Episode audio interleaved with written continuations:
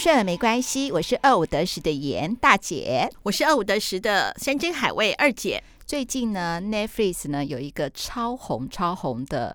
影集叫做《鱿鱼游戏》，我相信应该很多我们的真爱都看过了。那我今天跟二姐要分享那个鱿鱼游戏，我们也要像上次那个高年级实习生一样，谈谈我们的感觉。我们从这个剧里面，我们有什么想法？那但是今天是用用比较轻松的方式啦。那大家没有看过《鱿鱼游戏》的真爱不用紧张，因为我们不会爆雷。我们一样是像上次那个高年级实习生一样，我们会针对有有一些角色的一些设定。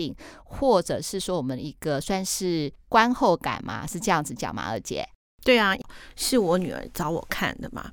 一开始她讲鱿鱼游戏的时候，我还讲说那什么东西呀？我是在中秋连假四天的时候看的，我是一口气把它看完，所以我那天看到了凌晨三点。哇，一口气看完哦，一一口气看完。好，那我们先说好了啦，你觉得好不好看？我觉得蛮好看的啊，因为。呃，虽然有一些的剧情你很容易猜到，但是我觉得整体的，我觉得它的视觉效果还不错哎，因为它的有一些的呃，包括有一些像迷宫的设定啊，或者是一些什么，我觉得还不错啊。你觉得很好看就对了，很好看，我觉得好看，但是没有很好看，我觉得还不错。对，对，嗯。我今天上午的时候跟同事们讨论，嗯，同事们告诉我说，嗯，这部鱿鱼游戏的影集居然带动韩国那个娱乐相关产业的股票上涨百分之七十，我真的很厉害。我今天看到新闻，好像是说有首尔站还是哪里有一个站。有布置他的那个关卡。嗯、我今天要岔题一下，你刚刚讲到他上股票上到百分之七十，对啊，对对好厉害哦！今天台股大跌，我们的真爱们有没有去买零股啊？二姐我有哦，今天大跌哦，去昨天也跌哦，现在是买零股的好时间哦。大姐，你这个这一节要赶快上。好，哎，那我想问一下，嗯，你买什么零股？第一金。哦，第一金领股，嗯、好好好好好，而且如果说 follow 二姐的脚步，呃，而且如果说我们的真爱好朋友，就是上次听完我们的分享，你也有买股票的话，如果是去年就就买的话，现在都已经拿到股息啦。对对对对，对我就是用股息买的，好棒哦！对啊，我就觉得我快要晋升，OK，台湾首富。而且我今天看到一个新闻，让我也很烦，大家有点岔题，二十七亿的那个中奖的人去领了。真的吗？真的，还给我放在奇摩首页，我马上就把它关掉，看得很烦。他应该是我跟你去领才对。他一个人独得，他去领了二十七亿了。就是台彩已经证实说他领二十七亿啦，好棒哦！哎，你知道由于游戏最大的呃奖金，他们说四百五十六亿韩币，换算成台币是十一亿而已。还输那个，还输那个三峡那位七亿的。但是我要讲一下，他其实你知道他为什么会四百五十六亿吗？因为有四百五十六个参赛者。呃，不是，他会，他为什么导演要定四百五十六亿？不知道。好，好像他们韩国应该也有一个什么类似像我们这样子的乐透什么的，好像最高奖金是四百亿。哦，所以他就超过这个，那四五六他只是纯粹觉得好记而已。一二三四五六，对对。但是我觉得他其实算错了耶。嗯，他应该不是四百五十六亿，有四百五十六个人去参加，一个人就代表一亿，所以是四百五十六亿嘛。嗯嗯嗯嗯、那最后是不是剩下一个人？所以他应该拿到四百五十五亿呀。我那时候有看那个，就是那些电影教我们的事，他也是说为什么应该是四百五十。五，而不是四百五十六。我觉得应该是说他的彩金是总共是四百五十六个人嘛，他就是拿掉总彩金的意思。所以最后一个，即使是他，他也可以拿回来。因为你记不记得刚开始的时候，他说如果他们不玩这个游戏的话，呃，那个游戏淘汰者家属可以领到那个钱。奖金数就四百五十六亿，如果以这样子来分析的话是没有问题的，因为他赢了也可以拿回属于他自己本来的一个奖金，所以四百五十六亿我觉得是正确的。嗯，然后呢，为什么我会想要看鱿鱼游戏啊？因为其实我对于就是呃韩剧，如果是现代剧，尤其是如果是爱情的，我个人比较不喜欢。就像我到现在也没有看《太阳的太阳的后裔》，我也没有看，还有什么？爱的迫降是不是？对，爱的降落那个我也没有看，因为我觉得对于那种爱情的我没有那么的喜欢。你看，而且我终于脱离了梦幻而进入了理财。那我为什么会想看呢？其实呢，就是因为它里头有两个男主角嘛，一个就是首尔大学毕业，剧中那个叫做曹尚佑。对，好，另外一个就是陈其勋，他是一个痞子痞嘛啊、哦。嗯，那我为什么会看呢？就是主要是演那个首尔大大学的那个曹尚佑，他的名呃艺名叫做朴海秀。嗯，好，为什么会看？你有看《机智牢房生活》的话？嗯，你就有看，他就是《机智牢房生活》里面的那个男主角。我没有看《机智牢房》，我有看《机智牢房》，那也是小孩叫我看，我觉得那蛮好看，因为他在里面设定是一个蛮呆呆的一个棒球的投手。嗯嗯，好，反正他就去，因为一个一个关系，他就去坐牢了。嗯，好，那那里头就是一个就是帅帅呆呆傻傻的一个。一个角色设定，所以那时候我看到他的时候，我就觉得说，哎，有我比较认识的人，又蛮帅，所以一开始看的时候，我有一点点就是会出戏，就觉得，嗯，这个跟他的在机智牢房的时候不太一样，但是还都是一样蛮帅的，身材也蛮好的哈。嗯，其实我看完这个啊，我跟大姐就在想说，我想要分享一个这个东西哈，其实。大家里面都讲到，其实如果说有看《鱿鱼游戏》的我们的听众真爱的话，其实你现在随便 Google 那个《鱿鱼游戏》，其实都有非常多的分享，还有很多的影评，还有很多的讨论。其实他这个故事，那时候我一看，我就觉得他有一点点像。当然，他一开始那个一二三木头人，有些人说这是听神明的话，他是觉得是那个东西哈。那呃，因为听神明的话，我也有看，所以我觉得没有那么像。嗯，啊，顶多就是一个人好把你杀死这样子，但是呢，它里头呢，我整个看完之后，我觉得它跟两部小说蛮像的。这两个小说我家里都有，如果你要看，我可以借你。什么小说？一个是《大逃杀》，《大逃杀》也有电影。嗯嗯，那个其实，在很早以前看的时候，你心情会蛮不好的。嗯，就是有一群高中生，他就被迷昏了，没被迷昏之后带到那个你脖子上会有一个项圈，那就被带到一个荒岛上，就是你们要大家各自残杀最后一个人胜出这样子。嗯，那你如果不弄的话，那个那个想你想把这个项圈拔掉的话，会自爆。嗯嗯，好，大逃杀，大逃杀的书呢是上下两集啊，这个我家里有。那另外一个大家可能就很知道嘛，就是饥饿游戏嘛，也是把一群人都宰了，自己得到那个最高的那个，就是它的原型不外乎是这些，所以它就有一些人性的探讨。嗯，好，那当这个东西我觉得确实是有一些影子，但是但是我觉得它的游戏其实就是我们小时候玩的游戏，所以他很快就知道。嗯，游戏他在游戏上面不需要太动脑，对对对对对，就很快你就可以进去的那个。嗯、那里头一开始我还觉得说那个很像变蝇人。就是他那个管理阶层不是会戴了一个面罩，黑色像不像变银人？嗯，那只是说它上面不是有三个三个符号，一个圈圈，一个方块，一个三角形。嗯，我一开始还不知道他这个是干什么的，后来当然就知道说他们分别有不同的工作啊，有一个是抬棺材的，就是圈圈。嗯，三角形就是宰了你的人，就是三角形。那方块就是就是下命令的人嘛。好的，那你很快，当然这个都不不难，马上就知道。我觉得它的画面的效果让我觉得就是呃。好看当中会有一点不舒服的那种感觉，但是他那个不舒服感觉应该就是他想要营造的对那个气氛哦。那时候我女儿还在跟我讲说，他们同才之间就讲说，他们一些大学生或者是研究生们讲说啊，我穷的年底都要吃泡面了，不是会这样讲吗？不，你只要拿出这张鱿鱼游戏的名片，那就是他认证你真的是穷到被烫口的人了。然后当你觉得你很穷的时候，你就拿起那张名片，就可以证明你是。有够穷的人，然后那个时候我就在想到说，人是要不玩游戏的人走到外面也是地狱。你记得这一句话吗？记得。我对这句话非常的有感。为什么呢？因为我也曾经很走投无路过。嗯，好，我想我们的听众好朋友，如果你不知道二姐讲什么的话。你就可以往回去听，哪一集我又忘记了。就是我也曾经就是因为呃，就是理财上面处理不当，大姐不是，嗯，大姐不是帮我很多嘛？那时候大姐不帮我的时候，我那时候也很愤恨，想说你明明就有，你不却不帮我。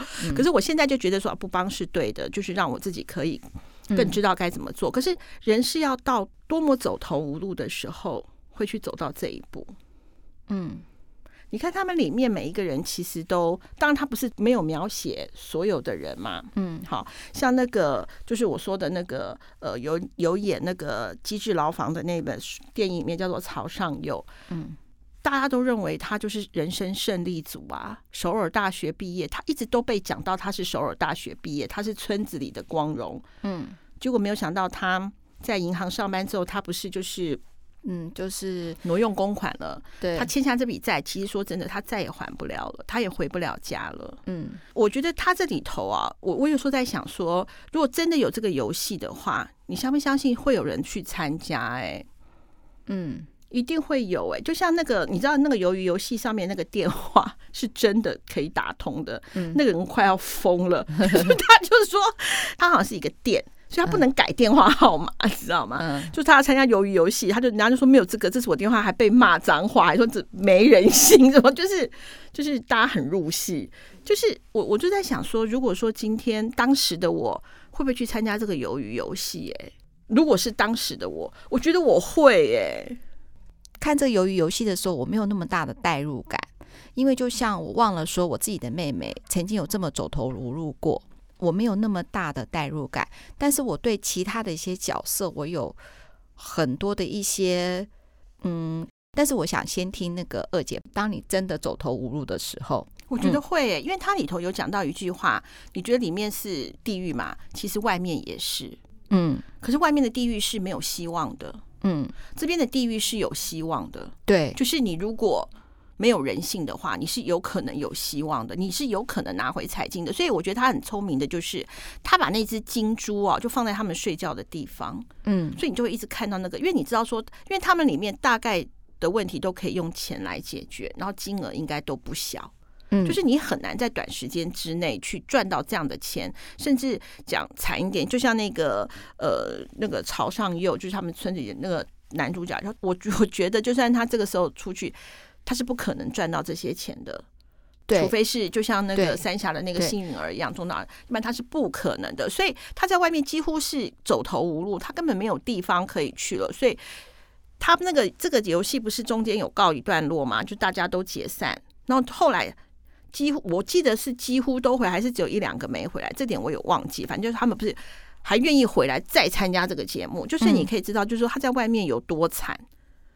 有多么惨？那个痞子痞，那个痞子痞哦，其实一开始我就觉得说他怎么那么烂呢、啊？就是自己的妈妈都都也不顾啊，还偷偷妈妈的钱去赌博啊，对很多事情、啊。我这边就是要讲，他一开始的故事设定就是说呢，你你为了钱，你什么事情都愿意做。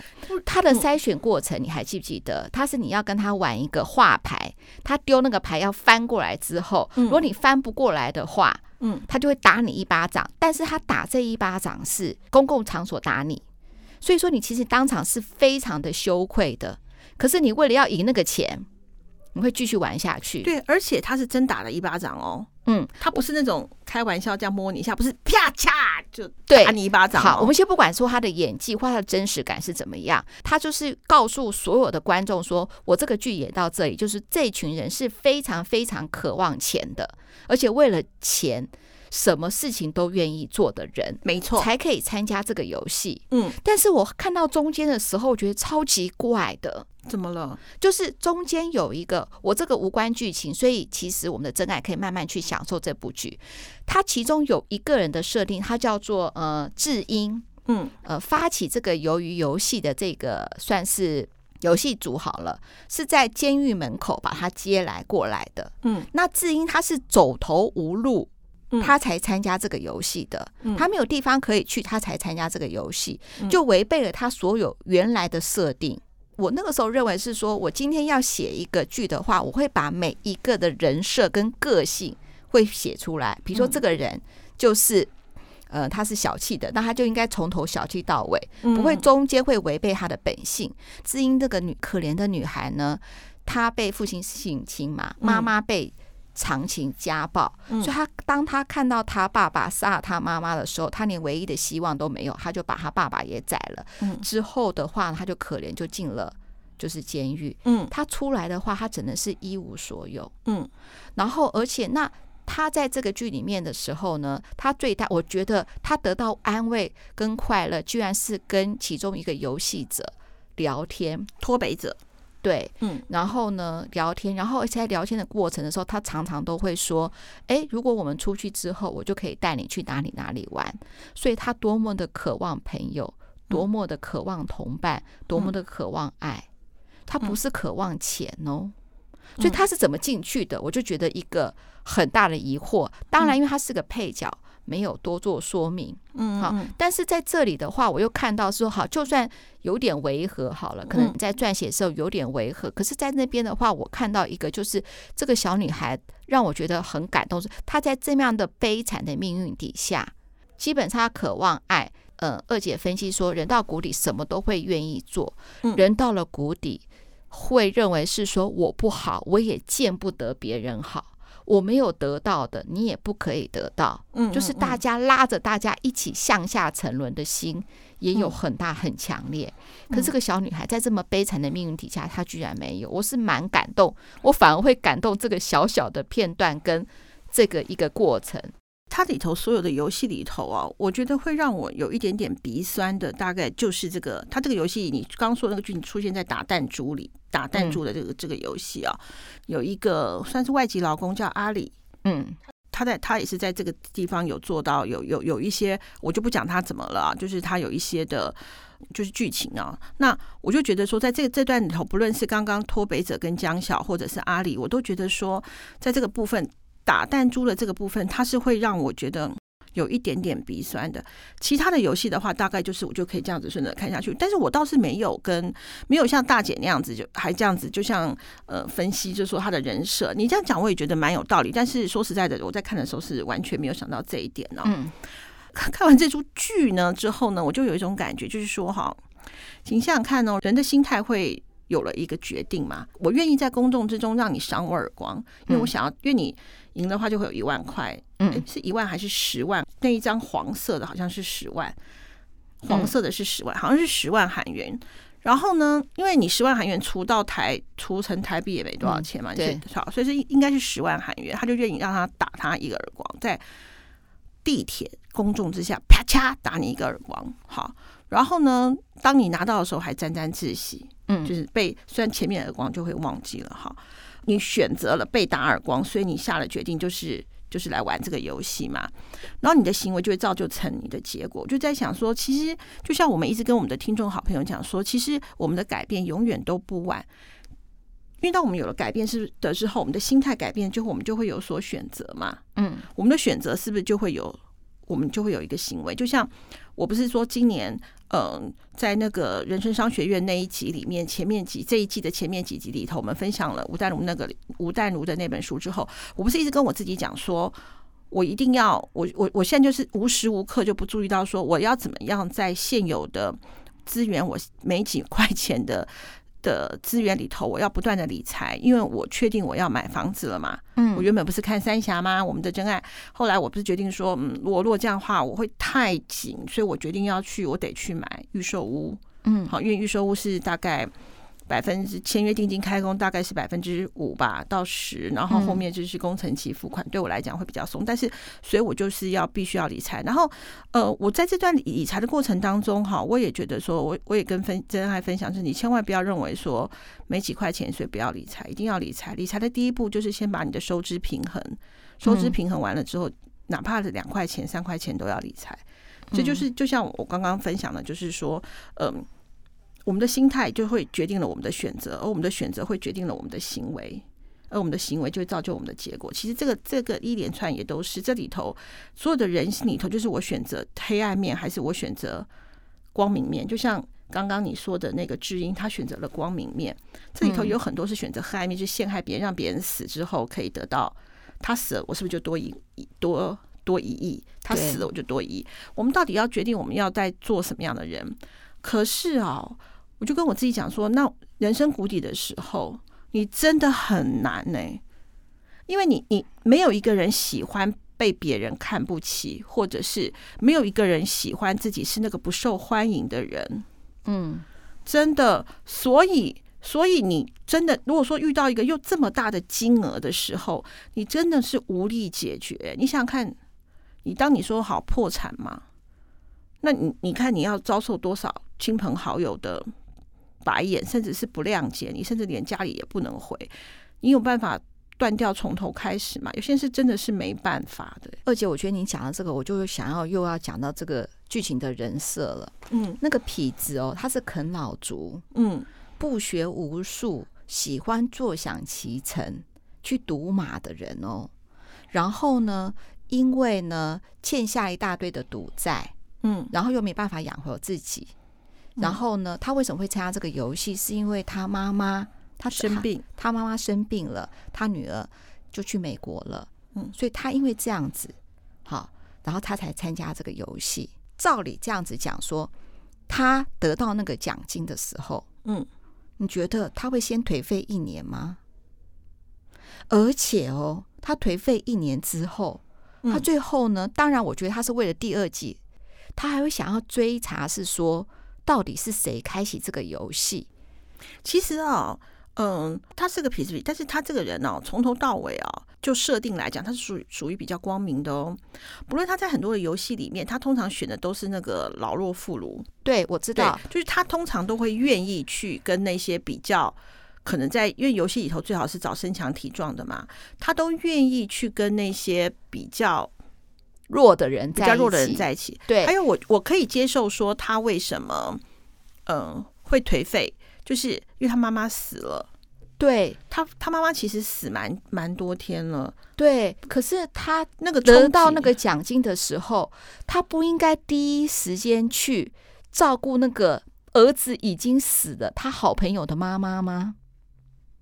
而且他有被托孤哎，请他一定要照顾他，他也不管哎。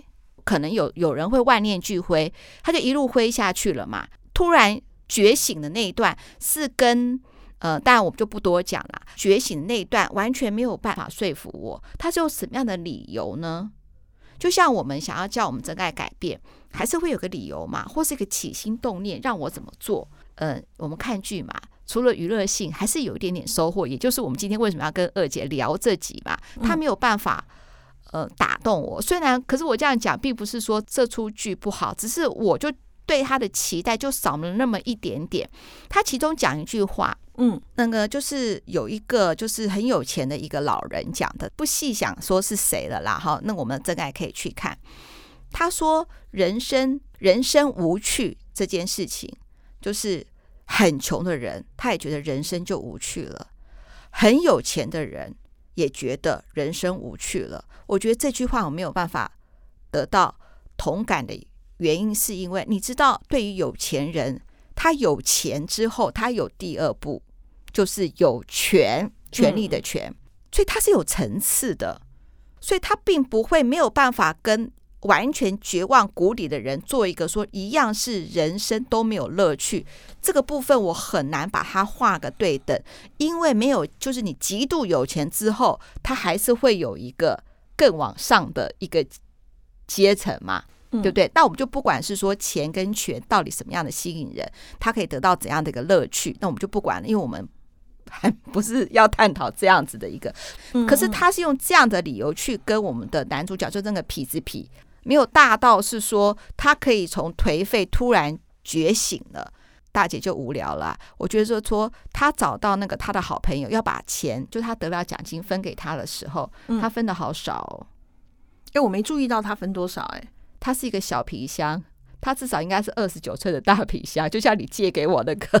哎，哇，你还真是巨细靡遗呀！他应该要分给他这么多啊，真是巨细靡遗。我是没有想到那一段，但是你刚刚讲的那个，确实他到后面的时候，没有钱，看到钱的时候就特别注意，想说哇，这么多钱，那我应该怎么花？或者是重点跟人家不一样，或者是说我不管怎么样，我已经得到这个钱了，那我要把那些很可怜死去的。算是我的战友，我一定要好好的那个怎么讲，就是好好的让他们也过上好日子。就像二姐常常讲的嘛，二十七亿如果你中，你会怎么样？成立基金，我们真爱就来领吧。对啊。不是啊，我我倒是没有想到说那个皮箱的那个比例啦，然后小皮箱，对啊，但是对，但是他最后他应该会有第二季，所以说他为了要有，就其实就像大姐讲的，为他可能为了要在第二季里头中间的一些伏笔，所以呢，他就有一些的东西他没有讲的那么清楚，或许到第二季里头会讲清楚。但是我觉得，不论是我们觉得中间好像有一些 bug 或者是什么，都不影响这一。部剧的好看性，对对对对对，因为我觉得就整个，要不然我不会一口气看完嘛。嗯，对，就是我我觉得还是蛮好看的哦。那我觉得哈，其实我就在想我自己，就是当我那时候在走投无路的时候，稳定我的力量到底来自于哪里呢？我觉得是我的两个小孩，哎，嗯，所以难难怪有人说是为母则强。好，因为就是你你你知道，说我为了他们，我。我得要去面对。我第一个就是对那个智英，就是我刚才讲的，嗯，就是呃，他是就是呃人生到绝望了，嗯嗯，但是他心中还有一丝光亮，嗯嗯嗯，他希望是说别人好，他没有要所有的人，全世界都跟他一起向下沉沦。嗯，还有另外一个就是说那个男主角的妈妈。不是那个，呃，他有两个男主角，一个男主角就是得赢的那个男主角，嗯、就说你那个痞子痞嘛。嗯，我虽然说另外一个是那个首尔大的，对首尔大学的妈妈，她本来是个卖鱼，忽然因为她儿子都把钱都已经亏掉了嘛，嗯，然后她后来的话呢，她变成一个在卖一个摊子卖鲷鱼饼的妈妈，可是她脸上还是带着笑容，她还是关心别人。她还是关心的男主角说：“哎、欸，最近怎么样啊？好不好啊？或什么的？”她是带着笑容的。这就是我们母亲的任性。没错，我们因为他不知道他的儿子已经死了，嗯，他还是会为他准备一个避风港。嗯，他不管他不知道儿子去哪里了，嗯，但是他觉得是说没有关系，嗯，家还是他永远的避风港。这就是我们母亲的伟大。就像二姐讲的“为母则强”，对不对？嗯，没错，没错。嗯，我我我觉得哈，在这出剧里头哈，我一直觉得哈，一直我到现在也是不断的提醒我自己哦。其实当这这个有一点点就是唱高调，但是我都希望我自己能够做到这样子的一个，就是嗯，这是英国的一个谚语啦，“赠人玫瑰，手有余香”。就是如果当我们呢。就是有一点余力的时候，我真心建议我们的听众好朋友可以也可以拉一下我们周围的人，或者是去帮助一些人。我觉得那个心中的满足哈，其实是怎么讲啊？我觉得是很难很难用钱去衡量的。就像我我我，因为我有认领一个小孩嘛，嗯，然后。他都会有，不是我会寄照片嘛？嗯嗯，那我就把去年照片跟他今年的照片对比一下，说，嗯，果然吃的不错，他胖了。嗯，就是说，那那当然，我我就觉得，哎，自己好像还做了一件蛮有意义的事情啊。就是当我自己有能力的时候，就是我们听众好朋友，就是到了谷底之后，当然不要去参加什么鱿鱼游戏啊。就是说，嗯，一定会有很多的，而且你要改变的时候，不会马上好哦。嗯。这个这个部分我一定要先，因为我自己曾经在谷底过嘛。就是你不要认为说好像哦，我现在改变了，我改变了我自己之后，好日子就来了。不会，好日子要慢慢来，因为你因为你造成。这样很糟的局面也不是一时半刻的嘛，就跟减肥一样，我今天不吃一口不会马上瘦，因为你是花了三十年的时间养成了这些肥肉，所以你可能也要花一两年的时间来改变。所以说，我觉得就是说，在这部剧里头，哈，我那时候看到就是我刚刚跟大姐讲的嘛，就是说。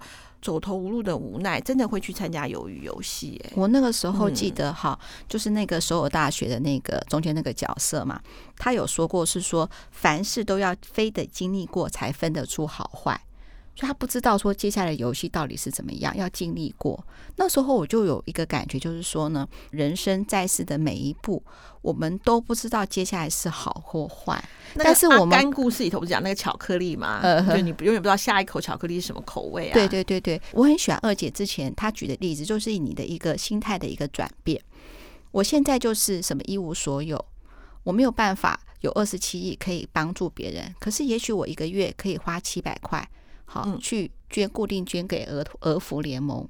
嗯，对我来说呢，我也是我自己认为的慈善家。然后我也可以买零股，虽然我好可能我欠了很多的债，但是我慢慢慢慢，就像二姐讲的嘛，一千块两千块，嗯，我也可以做一些理财投资，我培养我的能力，培养我的习惯，我也是银行股东。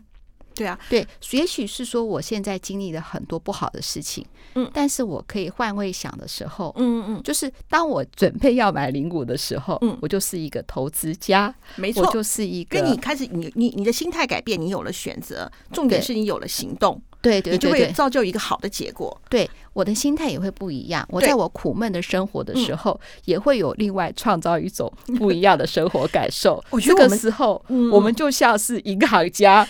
投资者，我觉得我们真的很厉害。我们应该是所有影评里头的 top one。我们可以从鱿鱼游戏讲到各位听众好朋友一定要理财。你看我们多厉害，我们多会扯离主题。对，你一点都不用担心我们会爆雷，因为完全没爆雷。因为对，这样会不会有一星评价胡说八道的鱿鱼游戏？不会，不会，不会，不会，不会。所以我们的标题要讲说，是是讲鱿鱼游戏吗？你听完就知道到底是不是鱿鱼游戏。这些角色每一个人的演技都非常的好，真的，每一个连随便一个甲乙丙丁都很会演，都非常非常真的啊，非常是我这阵子看的最好看的一出剧了哈。嗯，那如果你认为，我最喜欢看这出剧，因为《排球少年》带给我的感动又更多层次。我们先不管，但是呢，这既然它是大家都讨论的剧了，我们还是鼓励我们真爱有空可以看一下啦，对不对？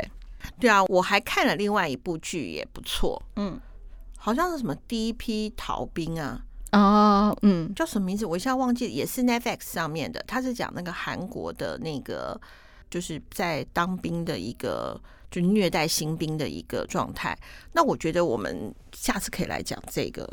好啊，好啊，好啊。那个我也有看完，那个那个我我看的好像就有几个重点，就是它的集数不长。嗯，不会看很久。嗯嗯嗯，我就觉得还还不错。然后。不过啊，看到这个韩国的那个剧啊，这么的蓬勃，我都觉得说台湾真的要加油哎！就像之前我还跟在录音之前，大姐还跟我讲，就是说，哎，二姐你今年整整体状况都还很不错哦。那我还不是来跟你讲说，我很担心整个台湾的出版产业啊，因为如果说，当然，我觉得引进国外的图书绝对是有其必要性的，因为我们可以知道更多的跟世界接轨，知道更多的新知。但是我们的文化部一直都没有注意到，就是说。说，如果我们的自制出版品很少的话，我们的台湾文化是没有办法输出的。因为我记得我刚出刚入出版业的时候，三十几年前，当时的台北国际书展其实是一大盛事。嗯，好，应该是所有华文书里头一个非常重要的一个台北国际书展。哈，我记得当时的世贸一馆、二馆、三馆都还。人山人海哦，嗯、而且你要随便要什么租十个摊位都不太容易，它还限制每一个出版社的摊位，因为百家争鸣。嗯嗯，那个时候我们会有国际书展推才推出来的书籍，嗯，好，针对国际书展去做，也很少什么打折书，嗯，好，因为像现在很多国际书展。哎，出版业就是难免会有一些的库存嘛，可能会在那个时候做一些些的促销。当时我那个时候是很少的，而且那个时候非我我记得那个时候我们都非常多的版权交易哦。嗯嗯嗯。好，我们售出什么样的版权？而且那个时候的金钟呃，对不起，金鼎奖其实是非常重要的。那当时的话，我记得得到，因为我们那当时我们的出版社是每年一定得金鼎奖，嗯嗯，一定得。我记得那时候金鼎奖，好像你得了金鼎奖之后，当然投注的金额也不大，不不小，不是不大，对不起，是不小。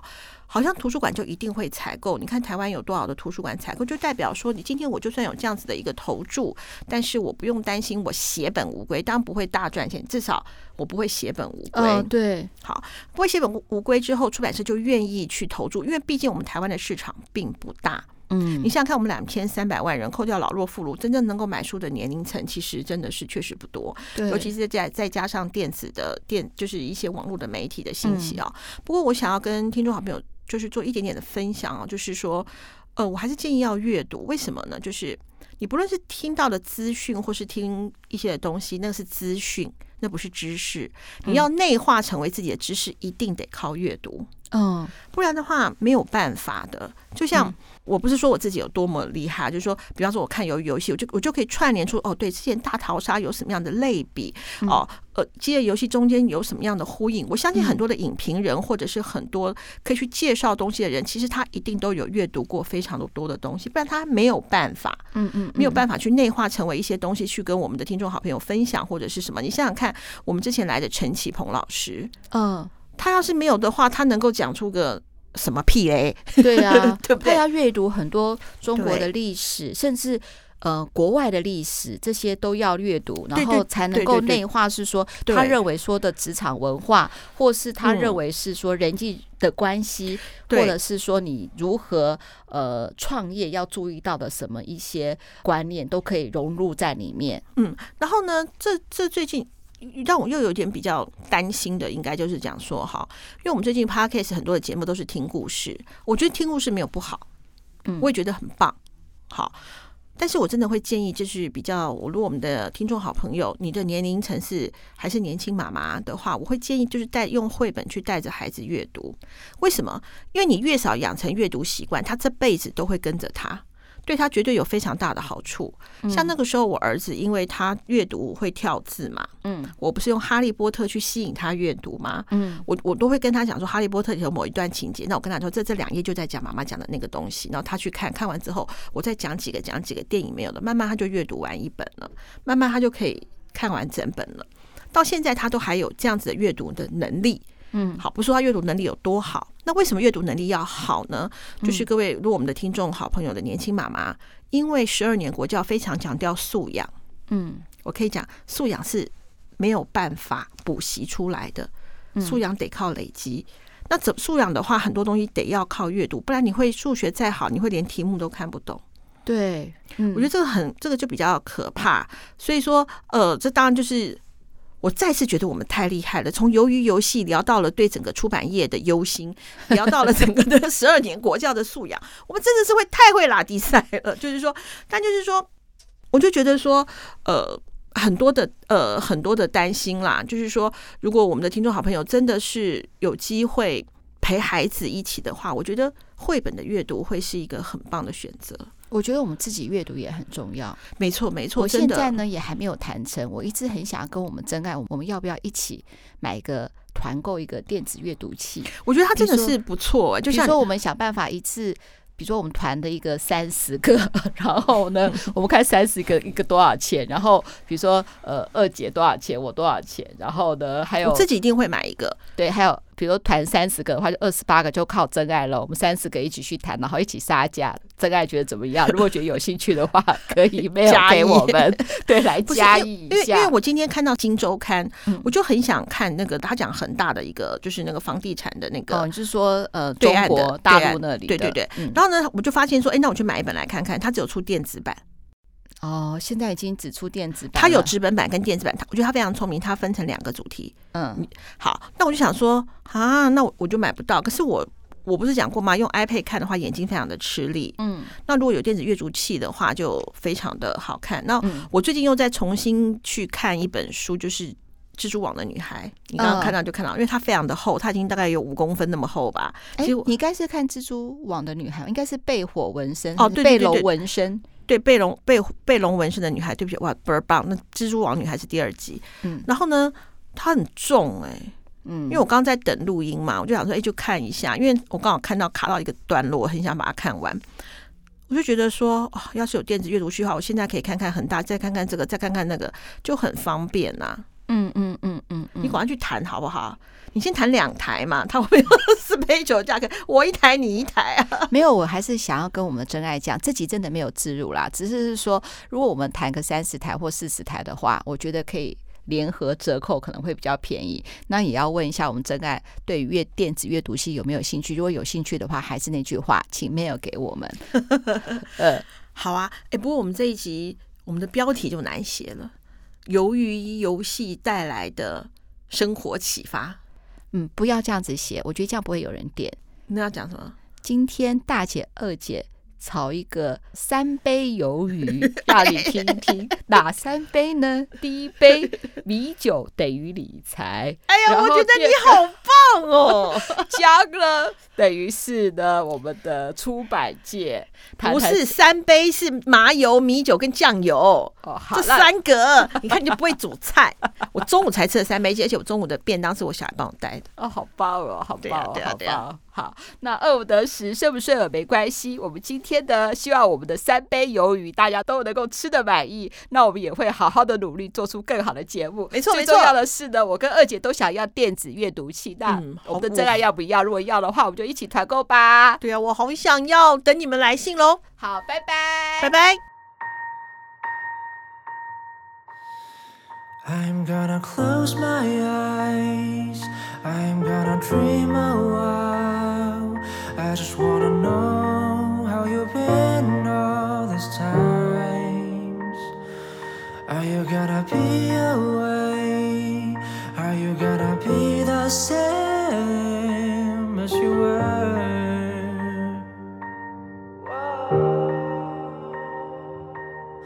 It was a lovely day with the sunshine in our hand. But